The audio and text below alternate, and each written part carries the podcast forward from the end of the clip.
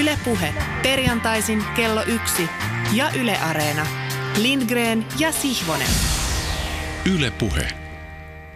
Tervehdys Pasilasta. On aika taas puhua urheilusta seuraavan tunnin ajan. Tervetuloa mukaan urheilun narkkarille. Tämä viikko on ollut juuri sellainen yhdistelmä innostusta ja piinaa, joka jättää kovasti pohtimaan intohimon, passion, nautinnon, kärsimyksen, tuskallisen läheistä suhdetta näiden kaikkien sanojen, kun laittaa Yle Areenan päälle puhelimessaan ja puhelimen hiihtotakin taskuun. Voi kuulla siellä jossain tasatyönnön ja vuorohiihdon lomassa, miten Suomen koripallomaan joukkue jyrää ensimmäisellä neljänneksellä ratkaisevassa MM-karsintaottelussa Venäjän yli ja johtaa parhaimmillaan 28-10 ja siinä sitä hiihtelee. Ja silloin harhautuu rationaalisinkin mieli leikkimään maagisen mahdollisuudella, että jos nyt suljen puhelimen ja vaiennan ajin ja pietin tai vähintäänkin jatkan hiihtämistä enkä katso peliä, niin päättyykö kaikki silloin hyvin? En sulkenut, en jatkanut, ei päättynyt. Hiihdon äärellä on tietysti tullut myös puristettua, puristeltua rystysiä aivan, aivan tietynlaisen urheiludraaman äärellä, jota vain maastohiihdon väliaikalähdöt voivat tarjota. Siitäkin huolimatta, että Seefeldin kisojen kansainvälinen ohjaus on ollut hetkittäin aika järkyttävän huonoa.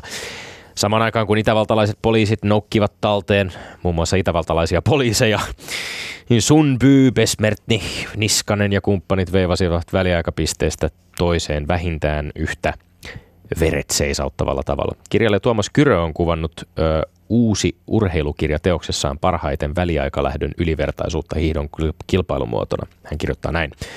Ajanoton alusta saakka oli olemassa valmis tuote, väliaikalähtö. Me katsojat tuijotimme TV-ruudusta tyhjää väliaikapistettä, joka sijaitsi jossain päin Norjaa, ja odotimme, että Pirkko Määttä saapuu kuuman ryhmän ensimmäisenä paikalle. Siitä eteenpäin hiihtäjät olivat toinen toistaan parempia, kuuma ryhmä lähti ladulle viimeisenä. Katsoja turvautui omiin kiintopisteisiin. Tuolta koivulta Jelena Välbe meni 18 sekuntia. Hiihdä Marjo Matikainen, hiihdä.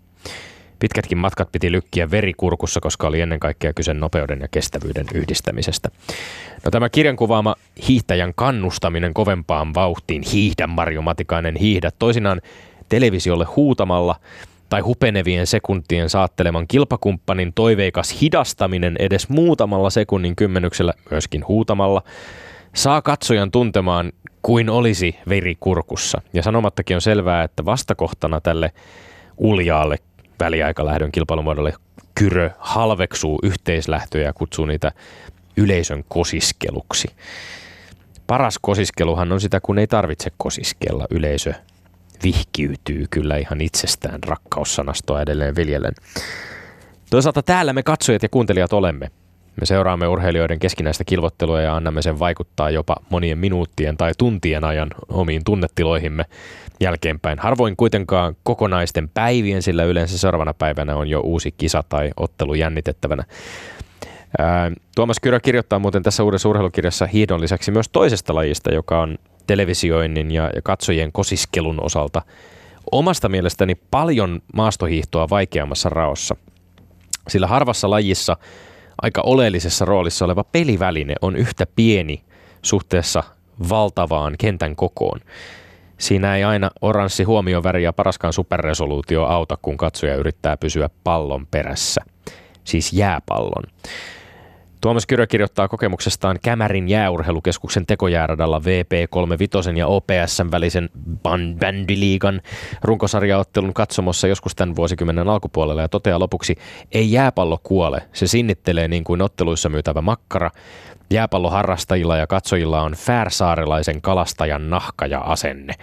Ehkä lajin oikea markkinointistrategia olisi myydä ottelutapahtumia extreme-kokemuksina. Jos sisähallia ei koskaan saada, voitaisiin katsojille jakaa pilkkihaalareita.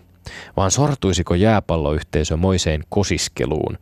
Se on herrasmiesten ja älymystön laji, kuten isoisälläni oli tapana sanoa. No tähän lajiin mekin tartumme nyt ensimmäistä kertaa ohjelman historiassa, kun vieraaksi on saapunut tänään ensimmäistä työpäiväänsä Jääpalloliiton toiminnanjohtajana viettävä Tobias Carlson. Lämpimästi tervetuloa. Kiitos, mahtavalla paikalla. Tobias Carlson, miten on kosiskelun laita? Tuntuuko siltä, että jääpallon kuitenkin tulisi suhtautua vakavasti huoleen lajin tulevaisuudesta, mikäli pääsarja tason otteluissa pilkkihaalariolosuhteet jatkuvat? Ja mun mielestä Kyrön kuvaus oli, oli hyvä. Tietysti jääpalloa pelataan myöskin aika karuissa olosuhteissa joskus, ö, mutta tiedän, että iso osa katsojista ovat kyllä tottuneita tähänkin. Ö, pitää miettiä tätä pilkkihaalarikuviota. Ehkä siinä on jotain perää. Mahtava. Jatkamme puhetta bändistä pikapuoliin sitä odotellessa. Todettakoon, että meitä voi luonnollisesti kuunnella hiihtohousuissa tai pilkkihaalareissa tai vaikka täysin ilman vaatteita. Ei se meille kuulu, sillä me olemme Lindgren. Ja Sihvonen. Sattuipas Tommi Lindgren tuo sinun alkujuontosi. En tiennyt, että kerrot noin vähän niin kuin omistakin kokemuksistasi tuossa ja Kari Tuomas Kyrön peilaten. Mm. Niin, tervehdys myös minun puolestani äänessä Sihvonen, kokeellisen urheilupuheen Berserkki. Hän, jos kolmas persona sallitaan, hän, jonka ammatti on aina ollut urheilu. Siihen nähden hän, lätkä, jätkä, kynäniekka ja radion ääni Sihvonen, eli minun, Petteri Siivosen työminä, on kummallinen tyyppi. Että hän on aivan lapsesta asti, joka tapauksessa nuoresta pitäen suhtautunut urheilu vähintäänkin jotenkin epäillen.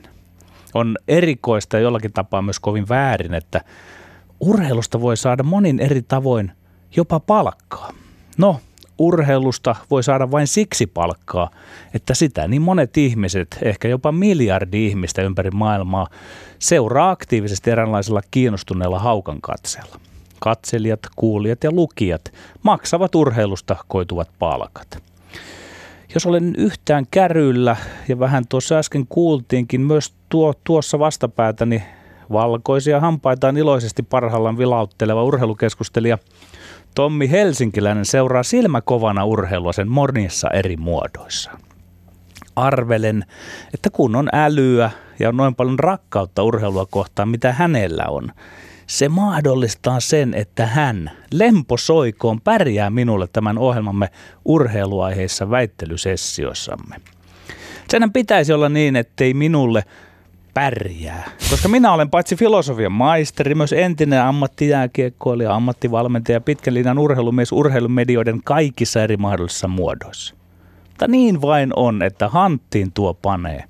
Ja voittaakin. Jos olemme setvineet tässä vuosien varrella välejämme viivähtäneet karttukylvyissä arviolta 700 kertaa eri aiheiden parissa, hän, Kehno, on voittanut noista yksittäisistä aiheista arviolta kuusi tai seitsemän enemmän tasaista on ollut, vaikka minun pitäisi kaiken järjen mukaan olla ainakin satakunta taakia edellä mielestäni. Mutta ei niin ei.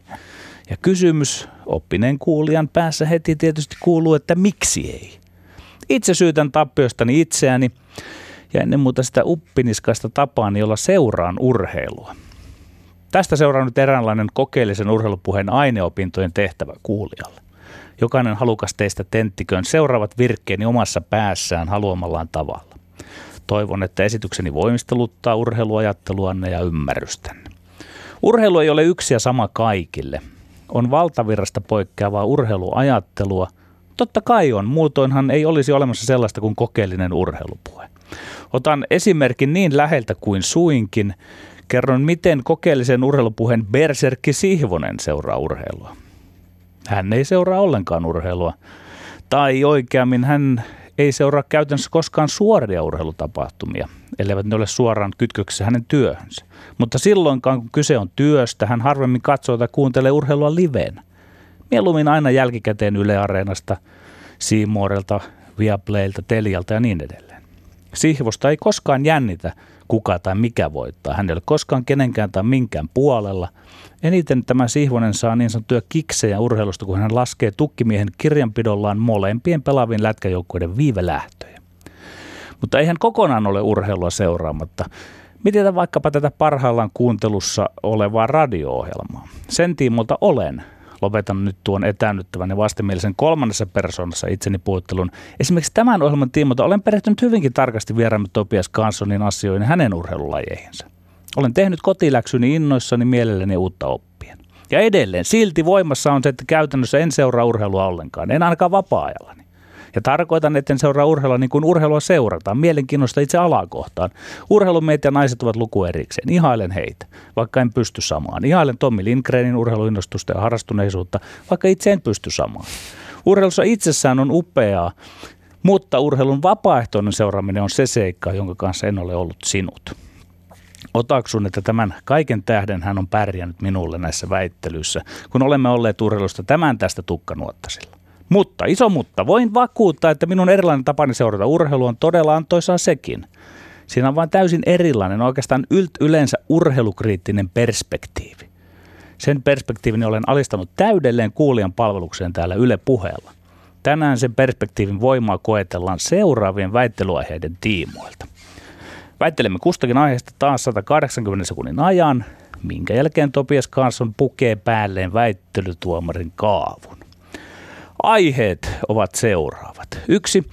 Kiekkotoimitti Antti Wenströmin mukaan jääkiekon SM Liigan doping-testaus ei ole uskottavaa, kun kesken kauden ulkomailta liikaan siirtyviä Jussi Jokisen kaltaisia pelaajia ei testata erikseen. Onko Jokisen testaamattomuus liikalle uskottavuusongelma, kyllä vai ei? Kaksi. Suomi on saavuttanut Seefeldin MM-kisoissa vain yhden pronssimitalin, MM-hiihdoissa vain yhden pronssimitalin. Onko suomalaismenestys ollut raskas pettymys vai täysin odotusten mukaista? Ja kolmas. Susijengin päävalmentaja Henrik Detman lausui Helsingin Sanomille viime viikolla, että sitaatti niin kauan kuin suomalaisessa liikassa ei harjoitella, nuoren pelaajan ei kannata sinne mennä. Oliko Detmanin kritiikki korisliigaa kohtaan viisasta? Kyllä vai ei?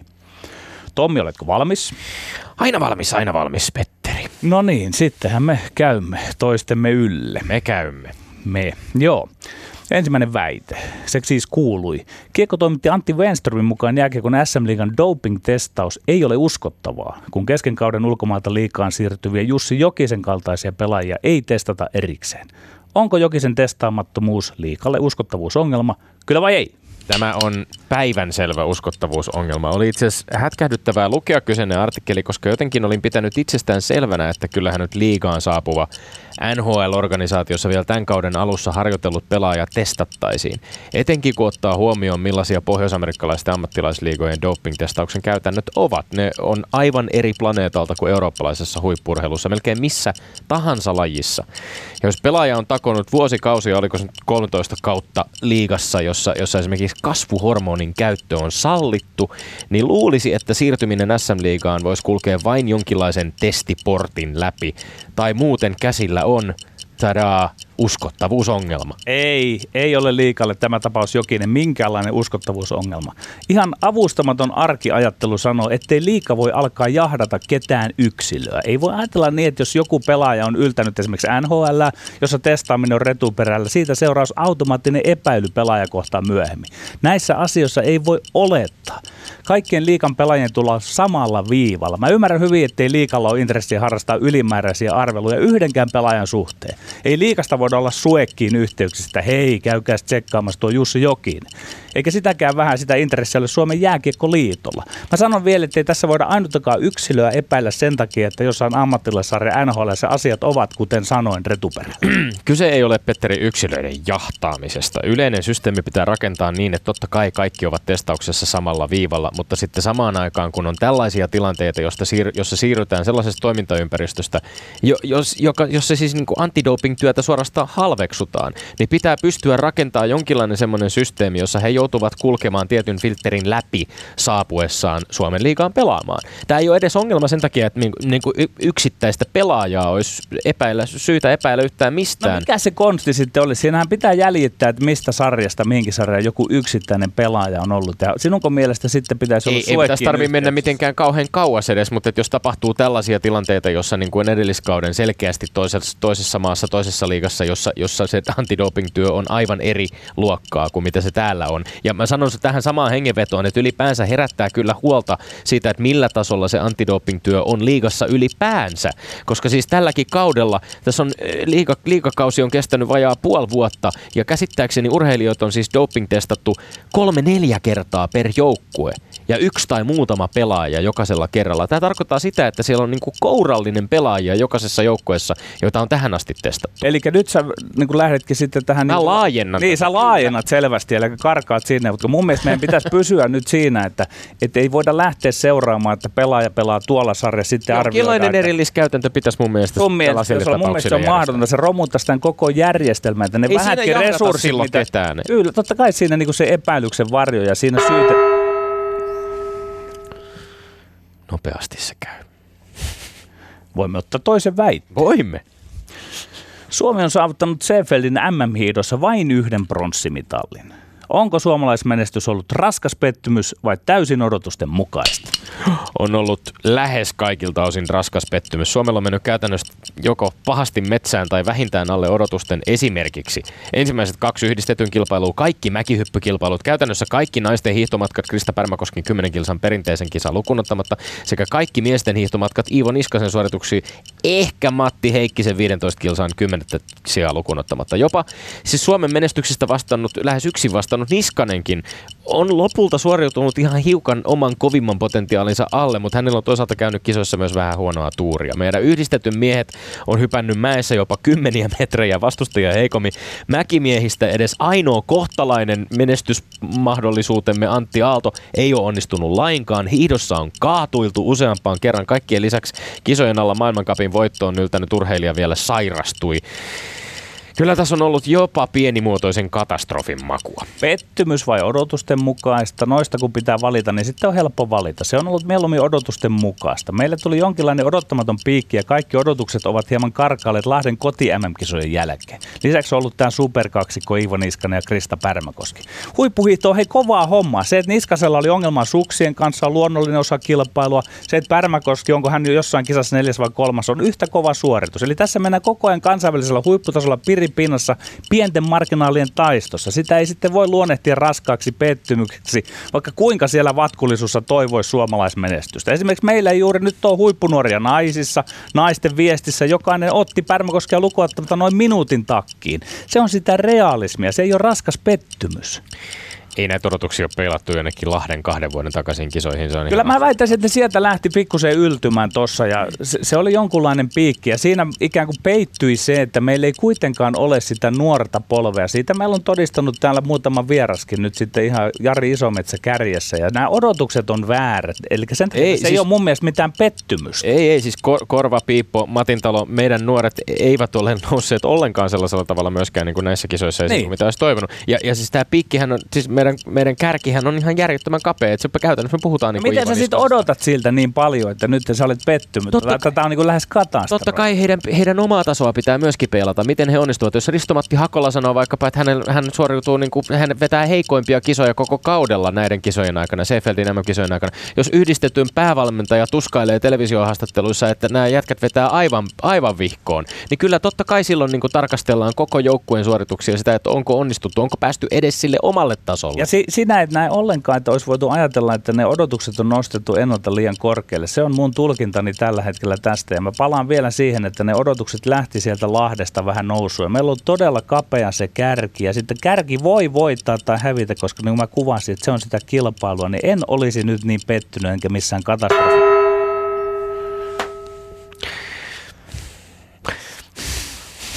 Huokailuttaa, huokailuttaa. Kolmas väite. Susijengin päävalmentaja Henrik Detman lausui Helsingin Sanomille viime viikolla, että niin kauan kuin suomalaisessa liigassa ei harjoitella nuoren pelaajan, ei kannata sinne mennä. Oliko Detmanin kritiikki korisliikaa kohtaan viisasta? Kyllä vai ei? Alkuun tämä vastaukseni, joka kuuluu ei.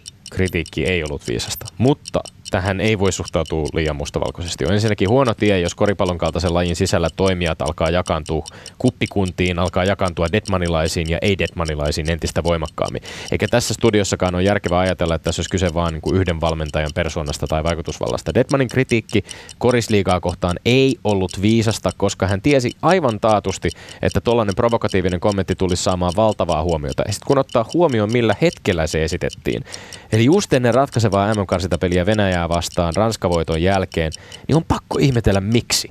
Miksi maajoukkueen päävalmentaja halusi tuollaisella hetkellä heittää bensaa jo tällaisen valmiiksi kytevän eripuran liekkeihin maajoukkueen liiton korisliikan välisissä suhteissa. Ajoitus oli outo, vaikkakin sitten ehkä laajemmin ajateltuna syntynyt keskustelu on ollut seurauksiltaan myös hyödyllistä. Kyllä se oli ja on viisasta. Sanalla sanoen. Pitää pelata pidempi kausi, että voidaan pelata harvemmin. Et nuoret pelaajat voivat harjoitella enemmän. Seuroihin pitää saada enemmän täysipäisiä ammattilaisia valmennuspuolelle. Koululaitoksia ja seurojen yhteistyötä pitää parantaa. Lisäksi pitää saada isompia harjoitusrinkkejä per suomalainen liikajoukkue, että voidaan harjoitella kovempaa. Ja että etenkin nuoria pelaajia voidaan kierrättää suhteessa pelaamiseen ja harjoittelemiseen. Tuota kaikkeahan kokenut Detman siinä tarkoittaa. Detman on oikeasti, hän on raaka diktaattori, vaikka hän muuta esittää, mutta hän ponnistelee yhteisellä asialla. Eikä sitä käy kiertäminen, että kyllä niitä lahjakkaimpia pelaajia on syytä ohjata sinne Hanno Möttölälle aika keskitytysti Mäkelän rinteeseen Helsingin Basketball Academyin. Se on se vahva juttu, haluttiin tai ei. Kyllä Detmanin kritiikki on korisliikan kohtaan viisasta. Niin, kyllähän siis Detman oma asiansa myöskin märskystä puhuessaan ajaa ja se on, se on aivan selvää, mutta mun mielestä tietty... Tulee ajaneeksi, mutta kun hän on, on se henkilö, joka on kyennyt nostamaan suomalaisen koris, koriksen aika korkealle, niin mun mielestä se on ihan hyvä. No, ja mutta, sekin on hyvä, että tämä keskustelu jakautuu Detmanlaisiin no, ja ei Detmanlaisiin. Häntä ja Susiengiä ja Henrik Detmania on, on kyllä korotettu aivan, aivan niin järjettömän paljon jo muutenkin. Ja mun mielestä tässä niin kuin koriskeskustelussa tuntuu vähän siltä, että et, et sitä kunnioitusta nimenomaan sinne korisliigan joukkueiden suuntaan ei kauheasti tunnu löytyvän. Ja, ja mun mielestä tietty kunnioitus tulisi vallita maajoukkueen päävalmentajan ja esimerkiksi korisliigan päävalmentajan välillä, eikä siihen kuulu tällainen niin kuin kovasanainen kollegoiden työn vähättely tai jopa halveksunta, etenkin kun näistä seuranneista reaktioista päätellen on, on niin kuin syytä epäillä, että mihinköhän tietoihin Detman tämän oman arvionsa siitä, minä, että minä, ei harjoitella perusti. Minä olen eri mieltä. Se, että keskustellaan napakasti, kertoo siitä, että laji on noussut jo sellaiselle tasolle, että voidaan keskustella napakasti. Suomalainen futisa esimerkiksi ei ole ollenkaan, ollenkaan sillä tasolla. Että, mutta mä en ymmärrä, että miksi, miksi sä niin kuin ajattelet, että ei saisi jakaa Detmanlaisia ja ei-Detmanlaisia. Samalla lailla lätkä on jakautunut meidän pelin kannattajiin ja ei-kannattajiin. Ja tämä dialektiikka on se, mikä tuottaa nyt sitä keskustelua. Mitä sinäkin kiittelit tuossa, kun sinä ajelet aina kaksilla rattailla no, nyt, nyt puhutaan kahdesta eri asiasta, ei puhuta niin kuin siitä, että... Ah. Pitäisikö tähän saada jonkunlainen aikalista tai jatkoaika joskus, mitä voisi pyytää, en tiedä. Mä luulen, että joka tapauksessa jossain määrin tämän keskustelun äärelle pääsemme palaamaan ensi viikolla kun muuan Tuukka Kotti astelee tänne studion vieraksi. Mutta äh, palataan siihen silloin. Puhutaan koriksesta sitten rauhassa ajan kanssa. Hyvä, että oli, sinulla jäi vähän piippuun. Nyt oli kolme minuuttia aikaa, jossa sai pari, pari lausetta aikaiseksi. No niin, ei muuta kuin pieni jingle väliin ja sitten kuuntelemme Tobias Carlsonin näkemyksiä. Ylepuheessa Lindgren ja Sihvonen. Tobias Carlson, olet saanut seurata väittelykilpailua tämän päivän osalta ja tehnyt siitä tiuhan tahtiin muistiinpanoja. Nyt otat ohjat käsisi ja, ja kerrot meille, että kumpi meistä oli vakuuttavampi tänään mennäänkö aiheittain? Ihan siinä järjestyksessä, missä haluat. Että tietysti näin urheiluohjelmassa kun ollaan, niin me arvostamme sitä, jos jännitys pysyy, säilyy mahdollisimman pitkään. Että siihenkin mukaan voi vähän vaihdella järjestystä, jos siltä tuntuu. Mutta ei ole pakko sekään, mutta jos tuntuu. Tässä oli kyllä aika haastava olla tuomari itse asiassa ja välillä olitte jopa vähän samaa mieltä mun mielestä, vaikka yrititte ottaa eri, eriävää kantaa. Ensimmäisen aiheen osalta, niin, niin minun mielestäni Petteri oli kyllä enemmän, enemmän linjoilla. minusta ei, ei doping-testauksessa saada jahdata ketään selkeästi, olipa tausta mitä vaan. Mä ymmärrän Tommin argumentit NHLstä ja kaikesta tästä, mutta kun koko doping-testausjärjestelmä perustuu yllätyksellisyyteen ja kaikkeen, niin, niin näin, on, näin on jatkettava. Eli Tämä väittely Petterille. Tuossa oli muuten jännä, enpä suomannutkaan sanoa tuota, että se onkin mielenkiintoista, että jos pelaaja, joka tietää tulevansa jostain sarjasta, niin siinähän ei ole oikeasti sitten mitään yllätyksellisyyttä. Jos jokinen tietäisi tulevansa, että, että tämä Nimenomaan oli, tätä Tobias on aika hyvä, hyvä havainto. Se on, se on hyvä, hyvä argumentti ehdottomasti, jonka tuomarimme esitti. Tota, mä suosittelen tätä, tätä Antti Wenströmin jatkoaika.comin artikkelia, se on, se on kiinnostava ja myöskin sen ohessa olevaa tämmöistä tota, toista, toista juttua, kainalojuttua, jossa, jossa tota, myöskin on vähän tiedusteltu seurajohtajilta sitä, että millä tavalla suhtauduttaisiin tällaiseen yhtenevään käytäntöön siitä, että, että oli, olisi tällaiset erillistestit olemassa. Ilmeisesti siihen niin kuin jossain määrin positiivistakin kommenttia tai niin kuin positiivista reaktiota myöskin liigaseurojen ö, suunnalta. Saanko sen verran sanoa, että kun Ilmeni. me ollaan nyt Topias Carson sinut tänne kutsuttu tietysti jääpalloliiton tehtävänsä tiimoilta, mutta olet toiminut myös nyrkkeilyliitossa ja mitenkä Joudutko sinä koskaan myrskyn silmään tämmöisten doping-asioiden kanssa, muisteletko?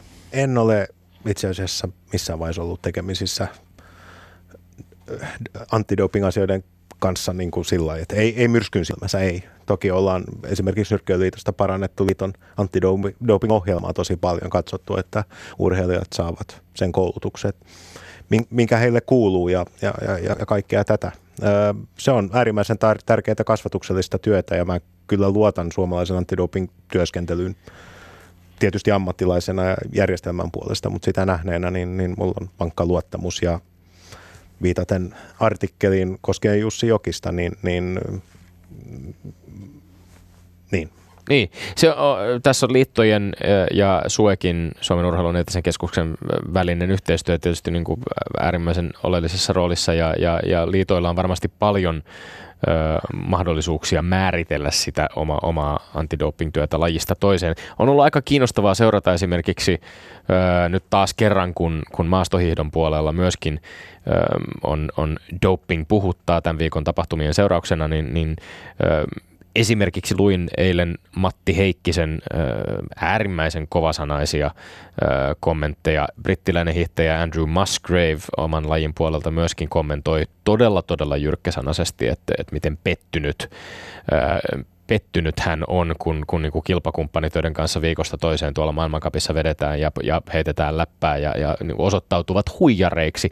Ja, ja mä jotenkin, että kun tässä pyörii se semmoinen ainainen keskustelu ja kehä myöskin siitä, että että kaikkihan ne käyttää. Ja sitten se toinen puoli on, että ei, ei, ei kaikki ehkä kuitenkaan käytä. Ja tässä yrittää niin kuin penkkiurheilijakin asemoida jotenkin itsensä semmoiseen niin kuin paremman tiedon puutteessa siihen, siihen niin kuin, että, että miten tähän kaikkeen pitäisi suhtautua. Niin intuitiivisesti tuntuu siltä, että jos urheilijat ovat valmiita myöskin äärimmäisen jyrkästi tuomitsemaan tällaisen huijaamisen ja, ja, ja tota, kiellettyjen aineiden käytön, niin silloin se antaa ainakin aika vahvan mielikuvan siitä, että on, on, luulisi, että vain puhdasurheilija rohkenee moista tehdä. Näin mäkin uskoisin ja, ja viikon tapahtumiin viitaten, niin, niin pitää todeta, että antidoping-työ kantaa myöskin hedelmää, koska kun kyettiin tähän myöskin toisen viranomaisen yhteistyöllä siellä Itävallassa, niin, niin se on aivan mahtavaa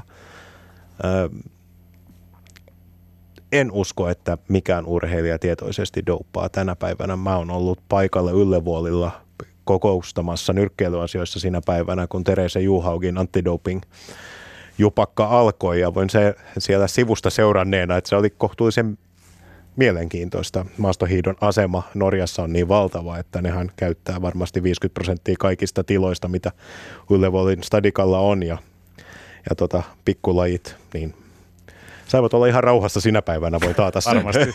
kyllä, kyllä. Joo, no tässä on, on varmasti se työ kantaa hedelmällisesti. Tietysti, tietysti niin kuin, paljon on ollut puhetta myöskin tästä biologisen passin vaikutuksesta ja, ja toki sitten myöskin kun kisoja järjestetään, niin silläkin on vaikutusta, että millä tavalla esimerkiksi ihan, ihan rikoslaissa eri maissa suhtaudutaan. Et nyt, nyt kyse on ollut Ilta, Itävallassa nimenomaan niin kuin rikosasiasta, joka, ja, ja dopingin käyttö on, on ihan kriminalisoitu, mutta, mutta tota, kiinnostavia, kiinnostavia öö, askeleita siinä, siellä puolella. Missä me sitten me, me oltiin kakkosaiheessa juuri näiden hiihtojen äärellä, mutta ei doping-kysymyksissä, vaan suomalaisten menestyksen äärellä.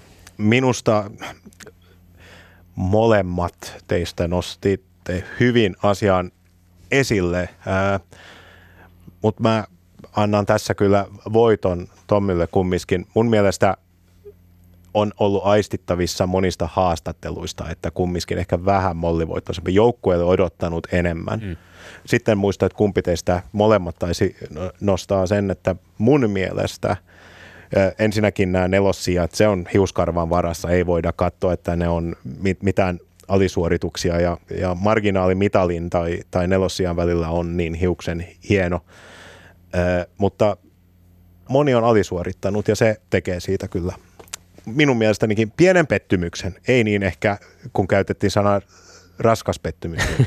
Sit, siihen, sitä en allekirjoita, mutta enemmän taivun sille puolelle. Joo, ja tässä jos voi nyt tuomaria kiittää siitä taas nyt huomiosta, niin se, että kun joukkue itse vaikuttaa pettyneeltä, niin se, se kiistatta kertoo mm. ehkä sitä tärkeämpää kieltä siinä, että, että mehän tältä ulkopuolelta voidaan olla pettyneitä tai ei pettyneitä, voidaan odottaa jotain, mikä mahdollisesti ei ole edes realismia, mutta joukkue selvästi Tähän yhdyn kyllä. Niin oliko se nyt yhdistetty mie- miesten tota, mäkihyppyvalmentaja, joka totesi, että jos ei tässä olisi kisoja vielä jäljellä, niin hän pakkaisi kamansa ja lähti saman tien Bahamalle, vai mikä nyt olikaan tämä kommentti? Mun mielestä eilinen oli todella hieno kasvojen pesu joukkueelta, että et, he pääsivät vahvuuksillaan tekemään eilen ja, ja Kyllä. suoritti joukkueena – tosi tosi hienosti. Kyllä, Ilkka Herolan aivan siis monsterihiihto suoraan sanottuna, sitä oli, oli, oli todellakin raskaassa kelissä mahtava seurata. Ja oli kiva toki nähdä myöskin valmentaja Kukkosen hieman, hieman tota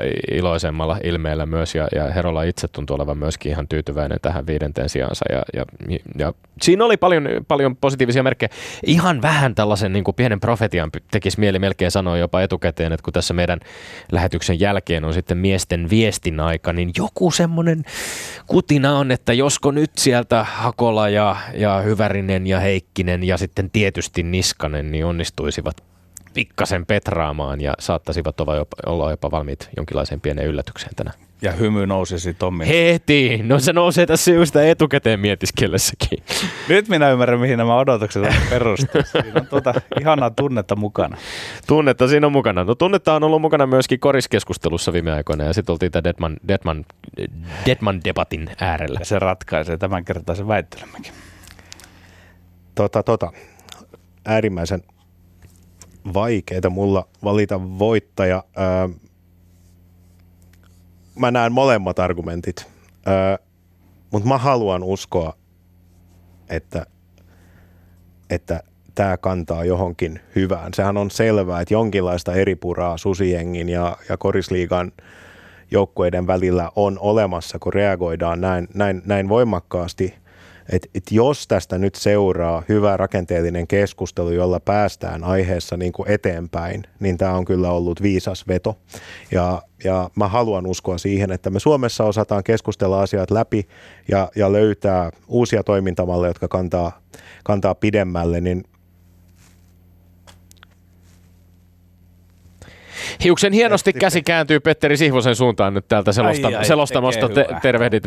Mutta tas, ta, tasasta oli ja molemmat oh, joo, nosti hyviä asioita.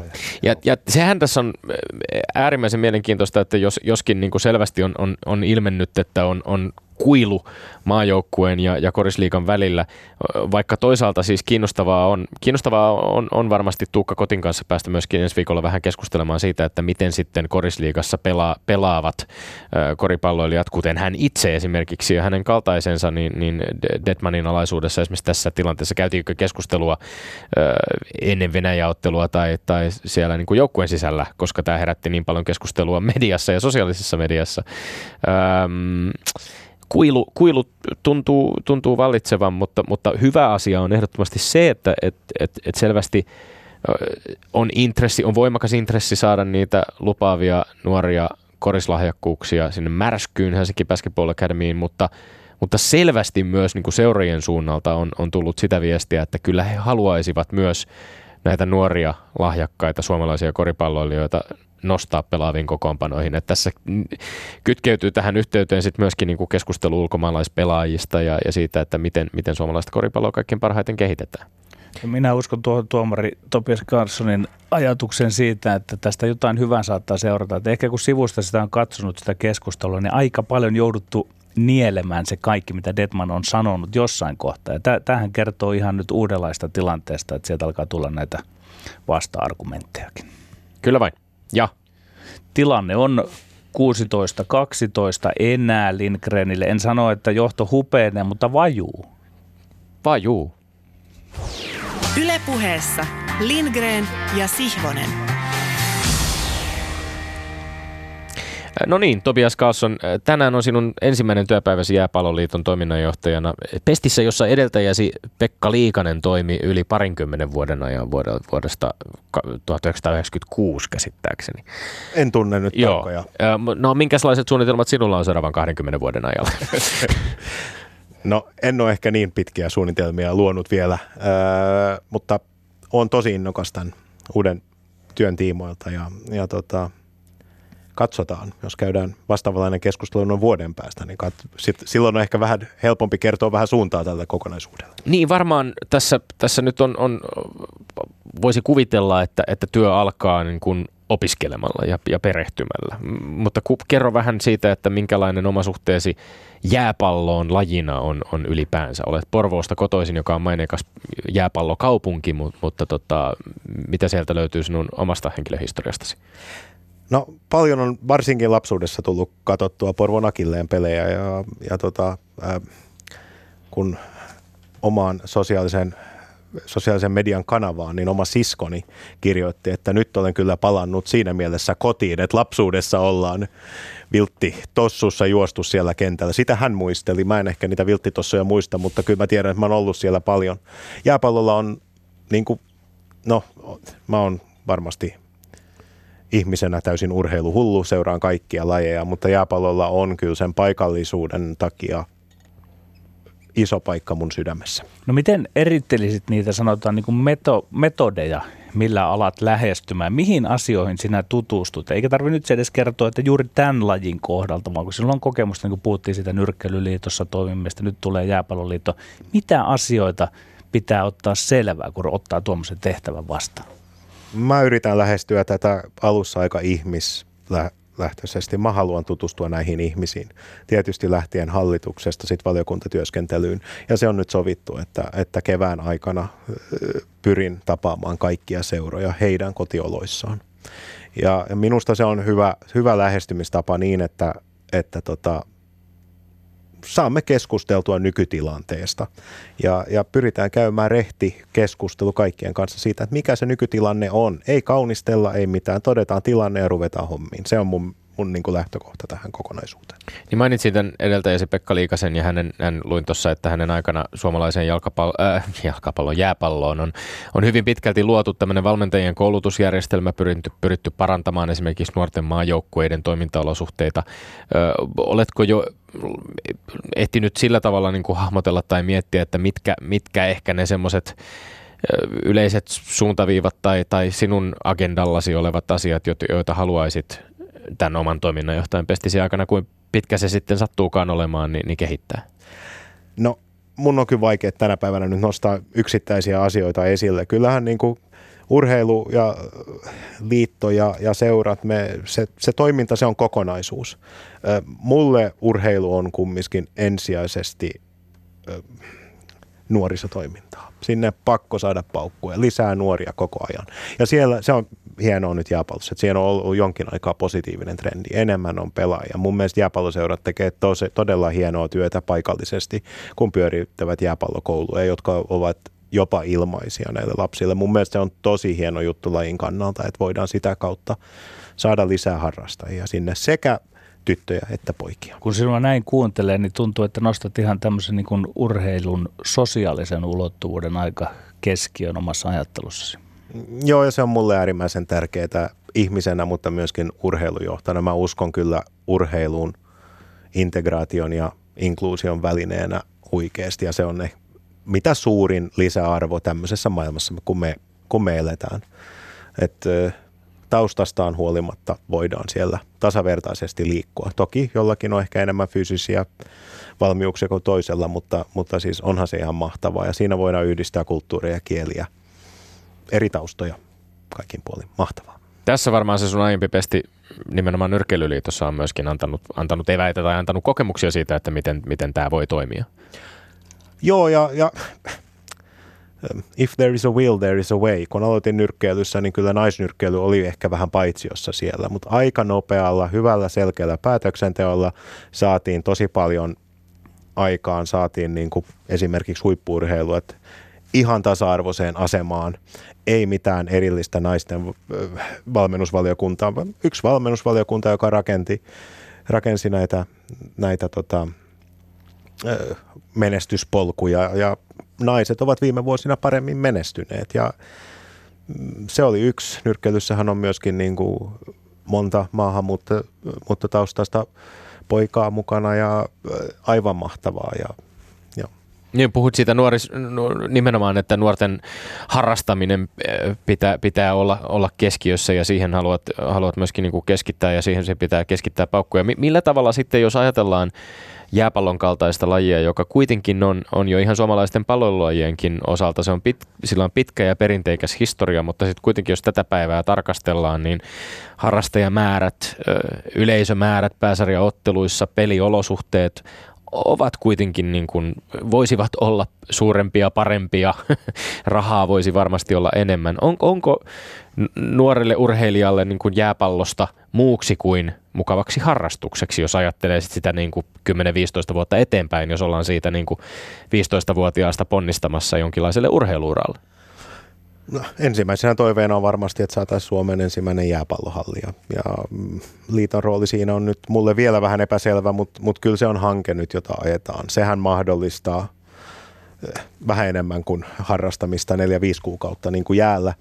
Öö, juu, näen. Öö, tehdään paljon töistä, töitä kulisseissa, että, että jääpallosta voisi tulla myöskin olympialaji. Mikä mahtava mahdollisuus tämmöiselle lajille.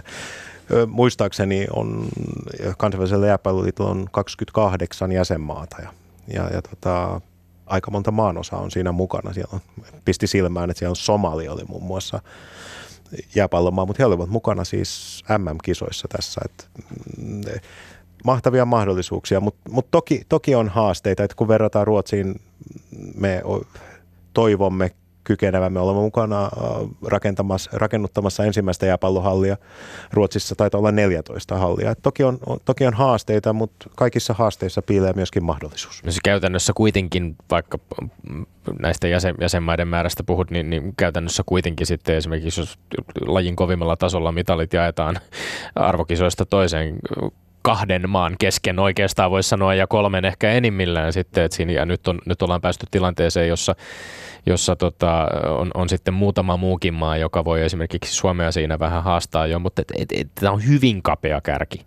Onhan kärki, mun mielestä ehkä kärki on se viisi maata, että siinä mm. on Kasakstan ja Norja, mm. Venäjän, Ruotsin ja Suomen lisäksi ja, ja ja totta kai nämä kaksi suurinta, Venäjä ja Ruotsi, ovat, ovat edellä. Suomi, mutta Suomi on näyttänyt sen aikaisemmin, että pystytään haastamaan, oliko se 2004, kun Suomi voitti MM-kullaa. Ja, ja huippuurheilussa on kumminkin niin pienistä asioista kiinni. Suomen miesten maa, joka mä tiedän, siinä on aika nuori runko, joka on aika kilpailukykyinen. Katsotaan, urheilun prosessit ovat mielenkiintoisia. Ne on niin kuin, tämmöiselle urheilujohtajalle mitä mahtavin mahdollisuus. Niin Suomessa on noin äh, 1150 rekisteröitynyttä jääpalloilijaa. Jääpallon, äh, jääpalloliiton visiossa ja strategiassa vuosille 2015-2020 oli, äh, on ollut tavoitteena nostaa lisenssipelaajien määrä jopa 5000 vuoteen 2020 mennessä. No tämä nyt näin 2019 vuoden alussa tarkasteltuna ei liene mitenkään mahdollista, mutta tota, äh, kovia tavoitteita kuitenkin on, että, että, että pelaajien määrä saataisiin nousun. Onko se hallihanke nyt sitten käytännössä, tai hallihankkeet, jos melkein niin kuin kuitenkin ajatellaan tosiaan tuonne Lahden toiselle puolelle, ajatellaan niitä 14 hallia Ruotsissa ja sitä, sitä minkälainen vaikutus sillä voisi olla näiden lisenssipelaajien määrään, niin se on varmaan aika ratkaisevassa asemassa. No se on varmasti yksi keskeinen tekijä, mutta kyllähän me voidaan niin kuin liitto yhdessä paikallisten seurojen kanssa miettiä myöskin lisää toimenpiteitä.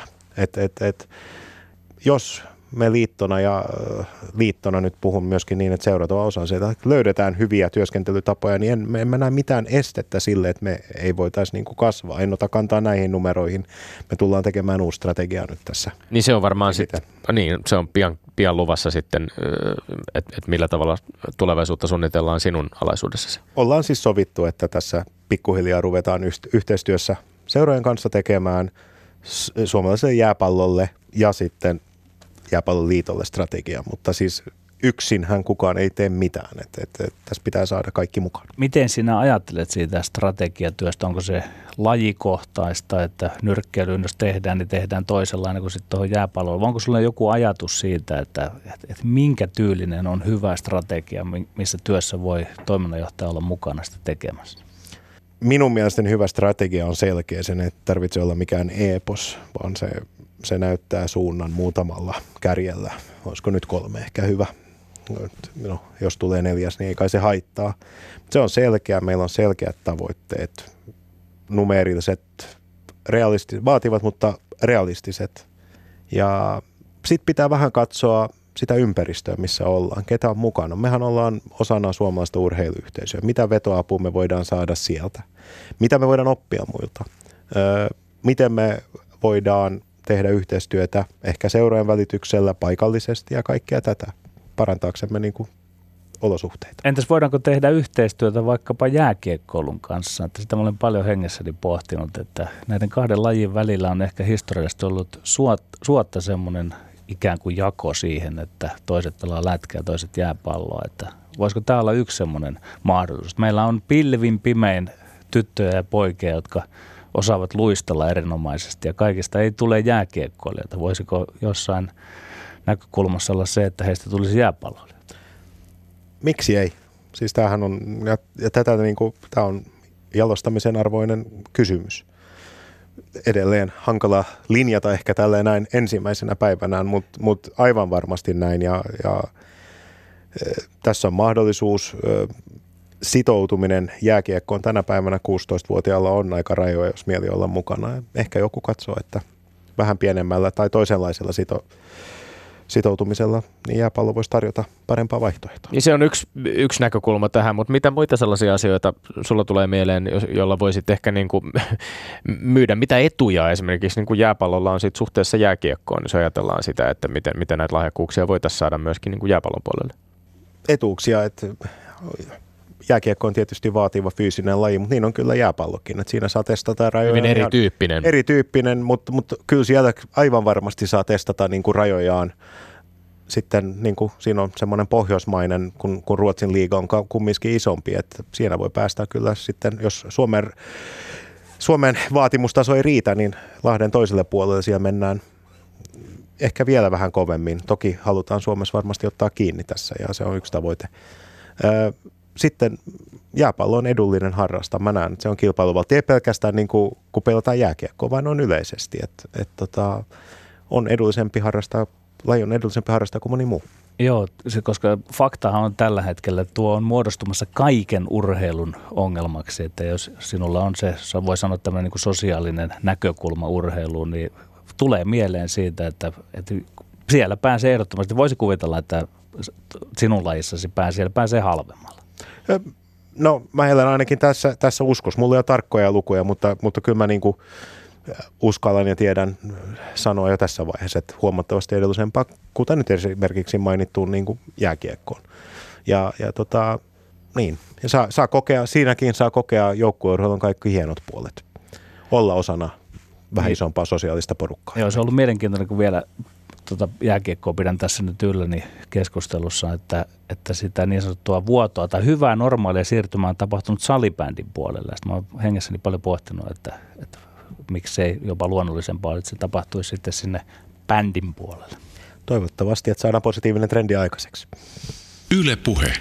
Niin mietin tässä vielä tätä tavallaan nuoren pelaajan näkökulmasta, niin kun, kun mainitsit, mainitsit just sitä, että et, et miten voi tason, tason noustessa sitten päästä mahdollisesti vaikkapa Ruotsiin pelaamaan, haastaa itseään. Siinähän on myöskin sitten ihan jo, jo puhutaan ammattilaisuudesta ja puhutaan ihan järkevien tulojenkin hankkimisesta. Siis puhutaan sekä jääpallovalmentajista että pelaajista, jotka voivat Ruotsissa varsinkin pelatessaan päästä ihan, ihan, ihan kunnonkin tuloihin kiinni, eikä, eikä, eikä se välttämättä se ei to, varmaankaan niin kuin jääpallon puitteissa ole millään tavalla kaukaisempi haave kuin vaikkapa sitten tällaiset NHL-unelmat ja muut, jotka saattavat moniakin kiekkojunioreita saati sitten heidän perheitään niin kuin, jatkaa tällaisen yhden, yhden lajin parissa. Niin näinhän se on ja sitten on, sit on myöskin Venäjällä tämä mahdollisuus. mehän paljon tuodaan ja syystäkin esimerkiksi jääkiekosta meidän hienoja urheilijoita, jotka rapakon takana pelaavat ja, ja taloudellisesti menestyvät sitä kautta hienosti. Tässäkin on ehkä ihan, tässäkin voi päästä hyvin tuloihin ihan niin kuin mainitset. Sitten pitää aina miettiä sitä, onko se ainoa arvo urheilla. Et eikö voi olla vähän muitakin arvoja. Et koskaan ei puhuta siitä, että kuinka monta, monta epäonnistuu siinä matkalla. Et me nostetaan tietysti nämä, jotka ovat onnistuneet siinä mm. piedestaalille, mutta kuinka monta murheellista näytelmää siinä on, jotka päättyy esimerkiksi loukkaantumisiin, motivaatio-ongelmiin tai johonkin muuhun, tai ei vaan niin kuin rahkeet riitä ja on laitettu kaikki siihen likoon. Niin mielestäni tässä mennään aika oikeaan suuntaan, kun ei aina tuoda liikaa sitä rahaa siihen, että se raha olisi se urheilumotivaatio tekijä ja sitten, että et Suomessa tällä hetkellä ehkä puuttuu jossain määrin. Siinä voisi olla sitten jääpallon sauma. Niin, kyllä mä luulen, että se joukkueena tai yksilöurheilussa se, että sen niin kuin oman parhaansa saavuttaminen, niin kyllähän sen pitää urheilijalla olla ehkä se keskeinen motivaation lähde. Ei se voi olla raha tai mikä muu. Enkä usko, että se on näillä, näillä ketkä ovat menestyneet niin kuin sinänsä yksinomaan. Et sä pääse, jos dollari tai euron merkki on se ainut motivaattori, niin kyllä jää tiettyjä tärkeitä asioita tekemättä. Sitten. No onko keskeinen asia urheilujohtamisessa sitten taas se, se lobbaaminen öö, rahan saamiseksi? Onko ra, ra, miten, miten oleellisessa roolissa sinä pidät Tobias Carlson rahaa ja sitä, että miten kun huippurheiluun jaetaan sitä pottia ja, ja tiedämme, että, että lajit mm, vähän niin kuin rajojen yli on sitten puhutaan yksilölajeista tai joukkuelajeista, niin niin se on aika semmoista kiivasta ja verissäpäinkin taistellaan siitä, että, että kuka siihen pottiin pääsee käsiksi. No rahahan ei yksinomaan urheile. Sitä voi katsoa sitä seteliä siinä, mutta se ei tule koskaan niin urheilemaan. Öö, rahalla voidaan tehdä parempia olosuhteita. Ja, ja tota, totta kai öö, jääpallossa meillä on halu vahvistaa meidän taloutta, mutta mut pelkällä niin kuin talouden vahvistamisella me emme päästä niin kuin mihinkään. Kuten mä sanoin, jos ei ole sijoituskohteita, jos ei ole niin kuin tulevaisuuden suunnitelma, jos ei ole rakenteita, minne, minne, minne sijoittaa nämä rahat, niin ei, ei sillä rahalla ole niin kuin merkitystä. Että kyllä mä pidän niin kuin tärkeimpänä tällä hetkellä nyt, että me, me tiedetään ja saadaan se suunta ja sitten siihen rahoittamiseen.